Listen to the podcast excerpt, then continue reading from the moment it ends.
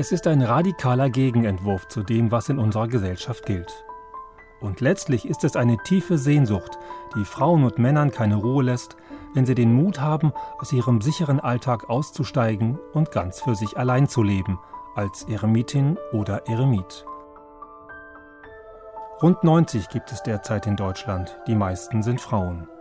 Diese ungewöhnliche Lebensweise gehört zu den ältesten Formen des gottgeweihten Lebens. Einige der frühchristlichen Mönche der sogenannten Wüstenväter im dritten Jahrhundert lebten so zurückgezogen. Auch die ersten Mönche in Europa waren Eremiten. Sie lebten in ihrer eigenen Höhle, um in Stille Gott zu suchen. Ein Leben in einer Einsiedelei, einer Klause, hat auch den Steiler Missionar Pater Norbert Keupers seit vielen Jahren angezogen. Seit Ende 2020 lebt er in einer Klause im Sauerland. Doch bis er diesen Schritt gehen konnte, war es ein langes Ringen. Denn da war immer auch der Zweifel. Wie soll das gehen, nach vier Jahrzehnten in einer Gemeinschaft nun plötzlich Eremit werden? Mensch, du bist doch hier angenommen, du bist gerne in der Gemeinschaft, also es gäbe eigentlich keinen Grund wegzugehen. Und jetzt lässt du das alles los für eine Sehnsucht, von der du nicht weißt, ob die sich erfüllen wird. Du lässt den Spatz in der Hand los, in der Hoffnung, du kriegst die Taube auf dem Dach. Aber der Spatz ist weg und ob du die Taube kriegst, weißt du gar nicht. Also du bist verrückt, Norbert. Trotzdem hat den Ordensmann das Abenteuer gereizt. Das Abenteuer mit Gott. Eine tiefe Sehnsucht hat ihn gelockt, heraus aus allem, was bisher sein Leben war. Er wollte nicht vor den Menschen fliehen, mit denen er als Seelsorger tagtäglich zu tun hatte, aber er wollte Gott suchen, nicht in einer Stadt mit ihren großen Kirchen, sondern in der Natur, in der Stille. Ich habe immer schon die Stille gesucht. Mein ganzes Ordensleben war davon geprägt, immer am Vormittag eine halbe Stunde Stille zu suchen. Und dafür hatte ich in meinem Privatzimmer immer eine Gebetsecke, ein Rückzugsort, wo man nicht auf die Arbeit des Schreibtisches schielt, sondern wirklich vor der Christusikone sitzt. Und manchmal war diese Gebetsecke nur ein Mahnmal, hör mal, komm mal wieder vorbei, ja, weil natürlich auch das manchmal hinten runterfällt. Eine Gebetsecke, eine Ecke der Stille. Aber diese Ecke im Tag war dem Ordensmann, der aus einer Familie mit sechs Kindern stammt, nicht genug. Da war diese Sehnsucht nach mehr Stille, um so achtsamer zu werden für Gott. Einen ersten Versuch in die Stille einzutauchen, konnte er bei Mitbrüdern in Belgien wagen. Sechs Wochen hat er sich zurückgezogen und die Stille jeden Tag neu erlebt. Er musste nichts leisten, durfte einfach da sein und aufmerksam werden für Gottes Spuren, Gottes Nähe, die sich ihm in der Stille zeigte. Auf besondere Weise spürte er hier, wer loslässt, wird gehalten von Gott. Diese Erfahrung hat ihn begeistert und nicht mehr losgelassen. Die Stille hat nochmal eine andere Qualität. Die ist dicht, sehr dicht und die ist natürlich schwer in der U-Bahn von Berlin zu finden oder auf dem Marktplatz der Großstädte. Ich glaube, es ist wichtig, äußerlich Stille zu suchen, damit innerlich auch die Einheit mit Gott zu finden ist. Das ist für den Steiler Missionar die Quelle des geistlichen Lebens. Um sie zu finden, ist er seinem unruhigen Herzen gefolgt. Mit seinem geistlichen Begleiter hat er immer wieder darüber gesprochen. Dann kam 2018 nochmal ganz massiv diese Sehnsucht auf, nee, eigentlich möchtest du mehr an der Quelle leben. Und mein Begleiter sagte, ja, dazu hast du das Recht. Schau mal, das ist jetzt der dritte Anlauf. Wenn Gott da so oft bei dir anklopft, dann solltest du das jetzt machen, sonst ist irgendwann mal die Gelegenheit vorbei. Mach kleine Schritte. Mach einfach einmal im Monat Wüstentage. Geh, geh weg aus deiner Gemeinschaft, such dir einen stillen Ort und übernachte da auch. Das habe ich dann tatsächlich gemacht in Berlin am Wannsee. Und jedes Mal, wenn ich dort ankam, war ich sofort in dieser Stille, wo du diese Einheit mit allem spüren konntest.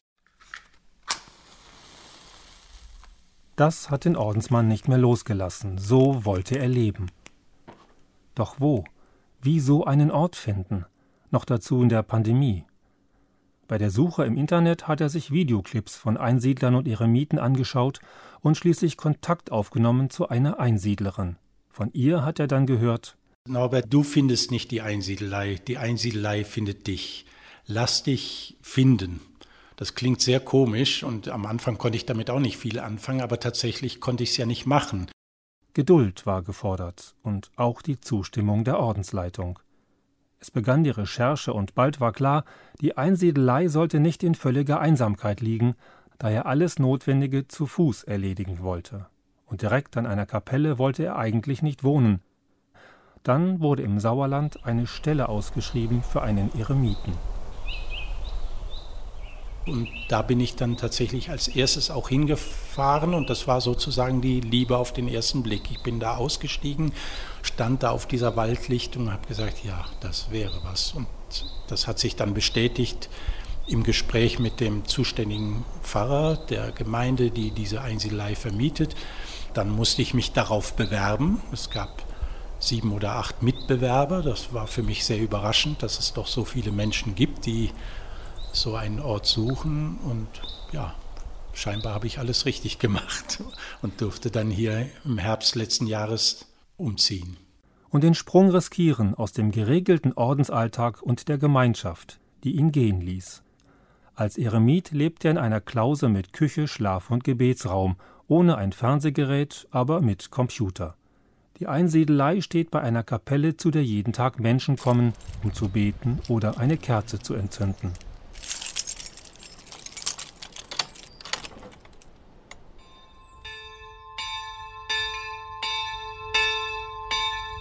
Also ich hatte sehr hohen Respekt, in die Einsiedelei zu ziehen, weil ich ja nicht genau wusste, was mich erwartet, wie das sein wird. Man kann ja so seine Fantasien haben, so ich und der liebe Gott. Ja. Andererseits war ich natürlich schon lang genug auf einem spirituellen Weg, um zu wissen, dass das nicht immer so glatt geht. Und nach 40 Jahren im Gemeinschaftsleben hatte ich da schon Respekt davor, jetzt selber kochen, selber waschen, und dann allein sein am Abend am Waldrand, wo das nächste Haus erst einen Kilometer weit weg ist. Und tatsächlich war es aber vom ersten Abend an so, du bist jetzt angekommen. Und ich habe dann so viel Wohlwollen auch der Menschen in der Umgebung gespürt, die sich gefreut haben, dass ich da bin, dass dieser Ort wieder belebt ist. Das hat mich so wohlwollend mitgetragen und inzwischen muss ich sagen, tut es richtig gut allein zu leben. Und tatsächlich hat jetzt das Gebet auch einen größeren Raum, die Stille einen größeren Raum gefunden. Und das tut mir sehr gut. Also es ist einfach Work and Pray Balance.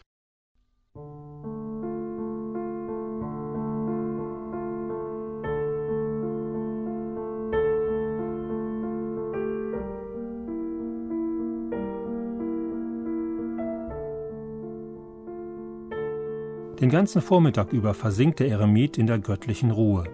Er schweigt und setzt sich Gott aus, in dem kleinen Gebetsraum vor einer Christusikone und dem Licht einer Kerze.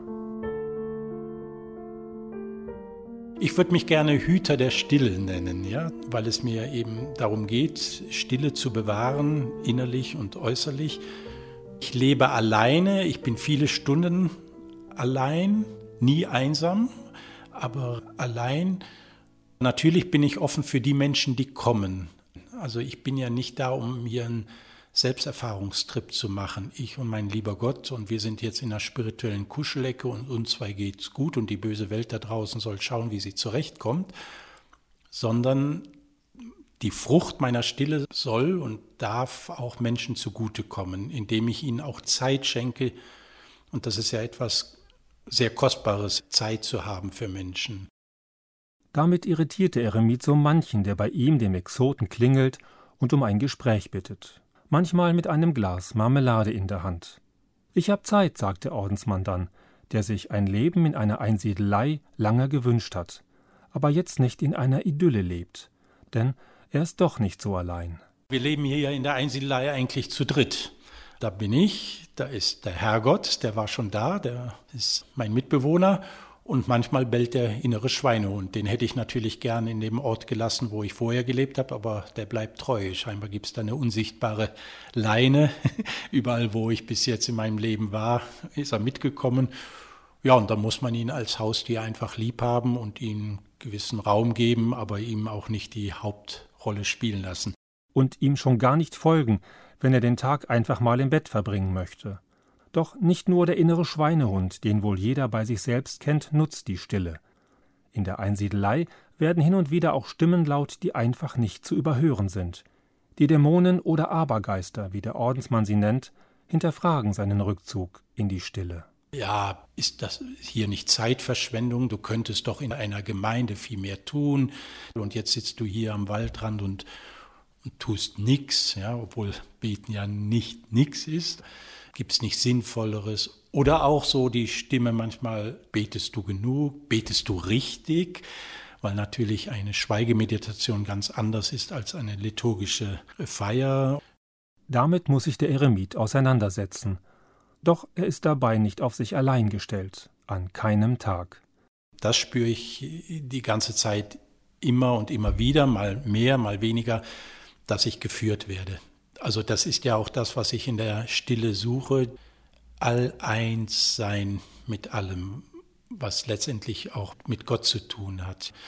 Das gibt einen unwahrscheinlichen inneren Frieden, wenn ich spüren kann, er ist da und ich bin da. Also er ist ja immer da, nur ich bin dann nicht immer da.